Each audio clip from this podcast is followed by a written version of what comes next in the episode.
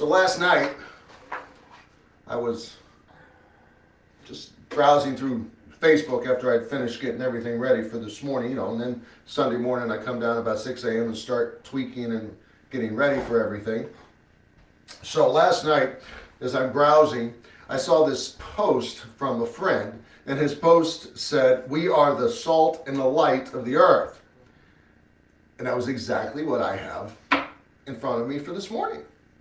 It was already done, it was ready to go. He knew nothing about it. It's amazing how, uh, when someone needs to hear something, God gives it to you. Hmm. So today, we're going to address a few verses that are found in the section of the Bible commonly referred to as the Beatitudes. Now, first and foremost, this is the thing I want to bring out. Jesus, surrounded by the crowd, seeing the multitudes, Jesus goes further up into the mountain, and his disciples come unto him. He is talking to his disciples here, and I find it important for what we're going to discuss is for his followers, not for the world, but for his followers. How many followers were with him at that point? Now, that we don't know. Jesus had just started his ministry. In fact, he had just gone through the temptations. He had just called what Matthew records as the first four or five of his disciples.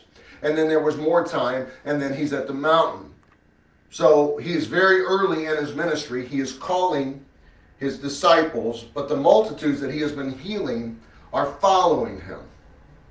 So he sees the multitudes but this is for his followers. So he goes further up, he sits down, and then his disciples come unto him. And then he begins teaching. Matthew 5 1. And seeing the multitudes, he went up into a mountain, and when he was set, his disciples came unto him. I know I'm beating a dead horse here, but this is important because what we're going to discuss today is for Christ's followers. So, seeing the multitudes and the crowds, he went further up into the mountains and his disciples came to him.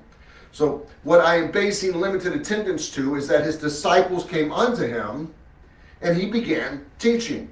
He didn't wait for the crowds to come. His disciples came unto him. He began teaching. Now, the crowds very well may have come up. The multitude may have come up. They may have followed the disciples up, came and listened in. But Jesus is literally addressing just his disciples at this point.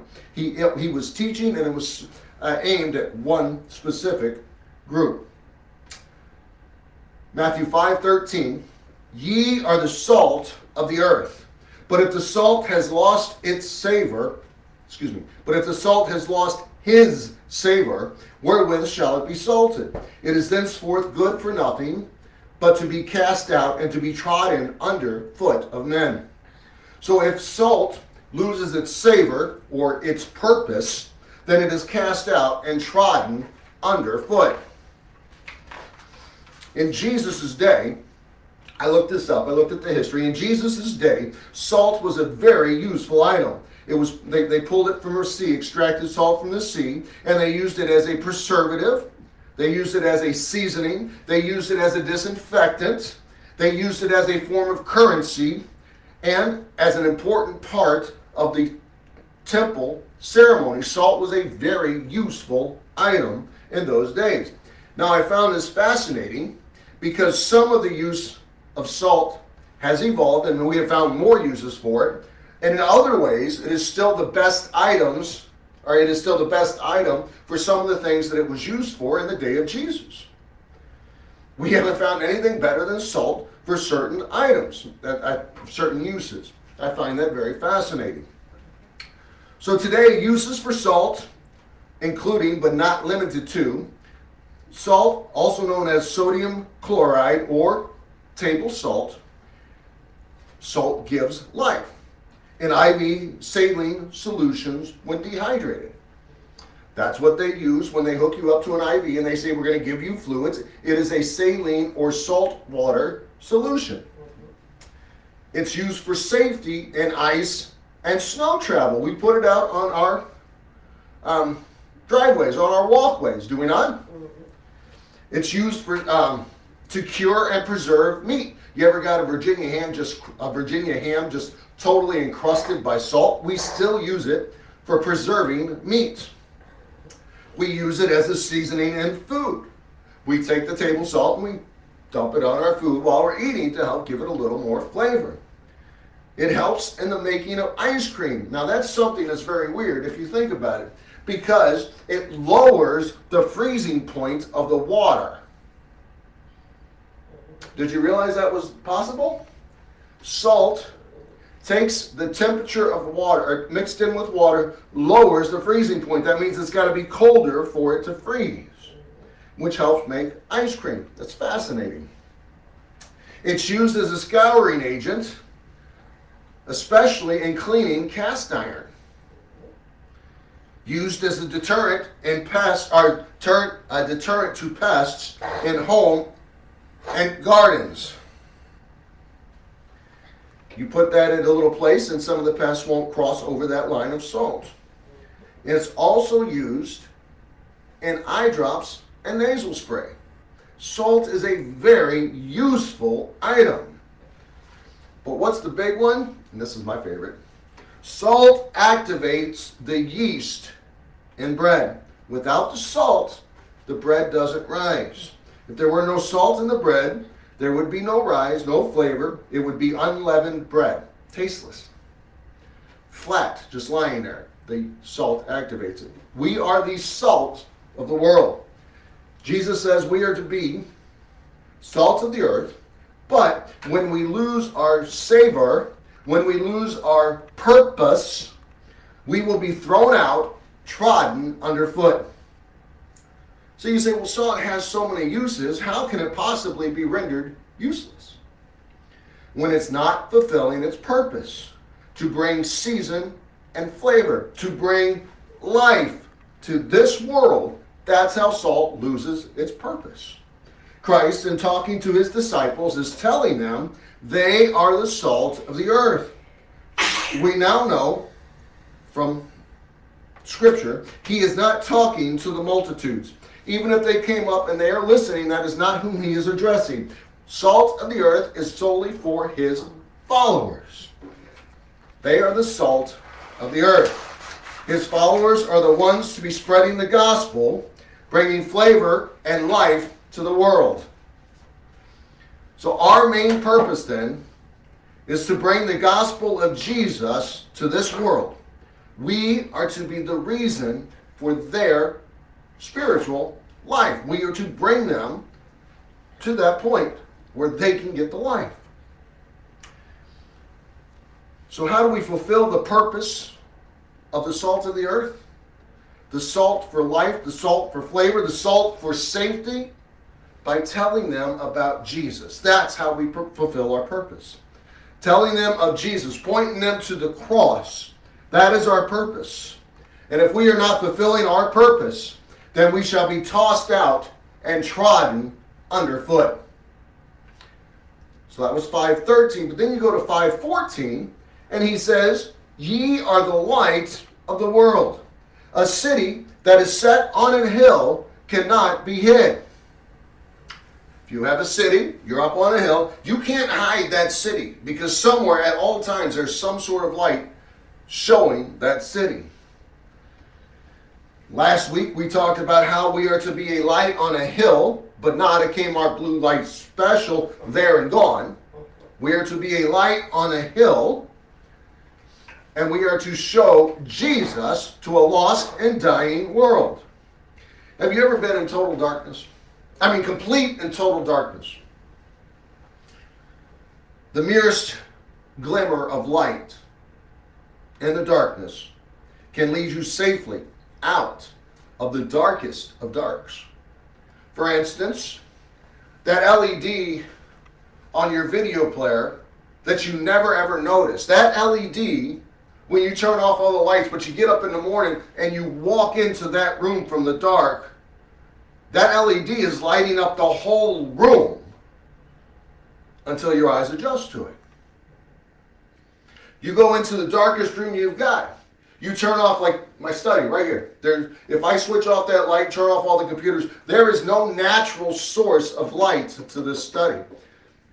If we turn off all the artificial light, it is so dark you can't see. Now, let's say I'm in my study, I have it completely dark, no LEDs, no nothing. I lose my sense of direction the second I am in that darkest of dark. I can't see. And in this room that I know by the back of my, like the back of my hand, I wouldn't move without doing this, moving my hands in front of me, scooching my feet very slowly, making sure I'm not going to trip. But if I was to take a very small matchstick, light that matchstick, matchstick, or take a lighter and flick that flame, I'm now going to see where I'm going, what I'm doing, and how to get out of the darkness. The smallest of light is going to lead me out of the darkest of dark. Light penetrates the dark. Now, the way I phrased it was that the slightest light, the very smallest light, when you are completely immobilized in darkness, can't move, afraid to move, the smallest light, the slightest light, will then free you up to move out of where you are. You go from completely immobilized from the darkness to free to move and get out. We are to be that light, the slightest light in a world of lost and dark people.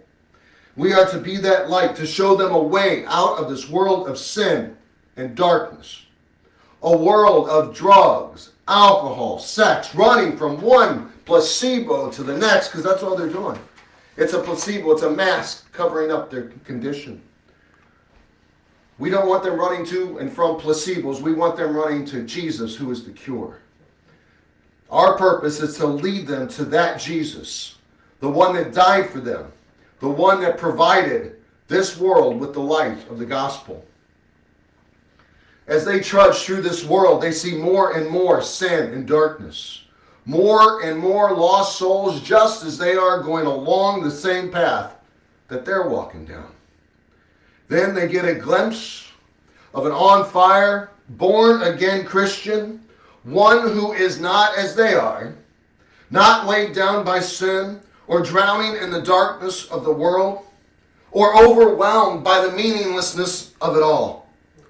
I believe that thought in this, uh, uh, in this world today is all too pervasive. Meaninglessness of it all. For what is the meaning of life without Jesus? There isn't any. The meaning of life is not money, it's not partying, it's not fun all the time. It's not. Ask anybody who's been in it. It's not. All that wears off. Then they wake up, they look around, they ask, Why am I doing this? What is this all about? Nothing's changing. And then they get to the existential, Why am I here? Is there more to this life? This is why we are to be the light, because there is more to this life. There is Jesus, and he can give you life more abundantly. Matthew 5 16.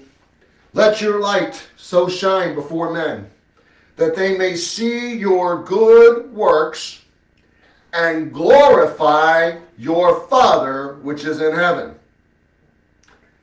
This is Jesus. These are words in red talking. He says, let your light so shine before men that they may see your good works and glorify or give the glory to your Father in heaven for your life, for your turnaround, for your existence. So let your light so shine. That means be a light. Tell them of Jesus, of the good news of the gospel of Christ. Be not conformed to this world, but be ye transformed by the renewing of your mind, and then show them what a life lived for Christ can be like. then he says, before men. Well, we're always before men. We're always before others, whether in church, at the store, at work, at the gas station, at home. We are always before somebody, and we are to let our light so shine before them that we are to be showing them a life transformed, a mind renewed, a bigger and better purpose than what they are aware of. Then it says that they may see your good works. What is good? Jesus tells us nothing is good except that which comes from the Father, correct? So our good works then must be of the work we do for Him. the work that is of the same nature and of the same holiness that he is of. Those are the good works that we're talking about. Our testimony is the good works we're talking about. And give the glory to your Father which is in heaven. We want them to see something different than the dark sinfulness. We want them to see a different way of life, one that is of the Father. And when they see it, they will come to know of God and His love. That's what our purpose is. What they need to know more than anything else is that God loves them. Many of them don't feel love. Many of them are looking for meaning. The only meaning there is is God and His love. For God so loved the world that He gave His only begotten Son, that whosoever believeth on Him shall not perish, but have everlasting life. They need to know that they are the whosoever. That he was born of a virgin, walked this earth, suffered, bled, and died for them, each and every one of them. And that on the third day he rose again, that they might have life, they might have it more abundantly. We are to be the salt of the earth, the every use, all purpose substance for this world. We are to be the light that shines as a beacon and points the way to the cross and the Savior that died, for he loved them that much. Now, today, if everyone that hears me will commit to be that light, that salt, we can start an awakening in our area. Whether it be here in Cedar Hill or if you're listening in Pennsylvania or Indonesia, Africa, the Philippines, the, the where, the where doesn't matter. But the when, the when you start being the light, the when you start being the salt, that's what matters. Today should be the day that you start being the light. Today should be the day that you start being the salt of the earth. Today should be the day that we tell them and we show them of Him.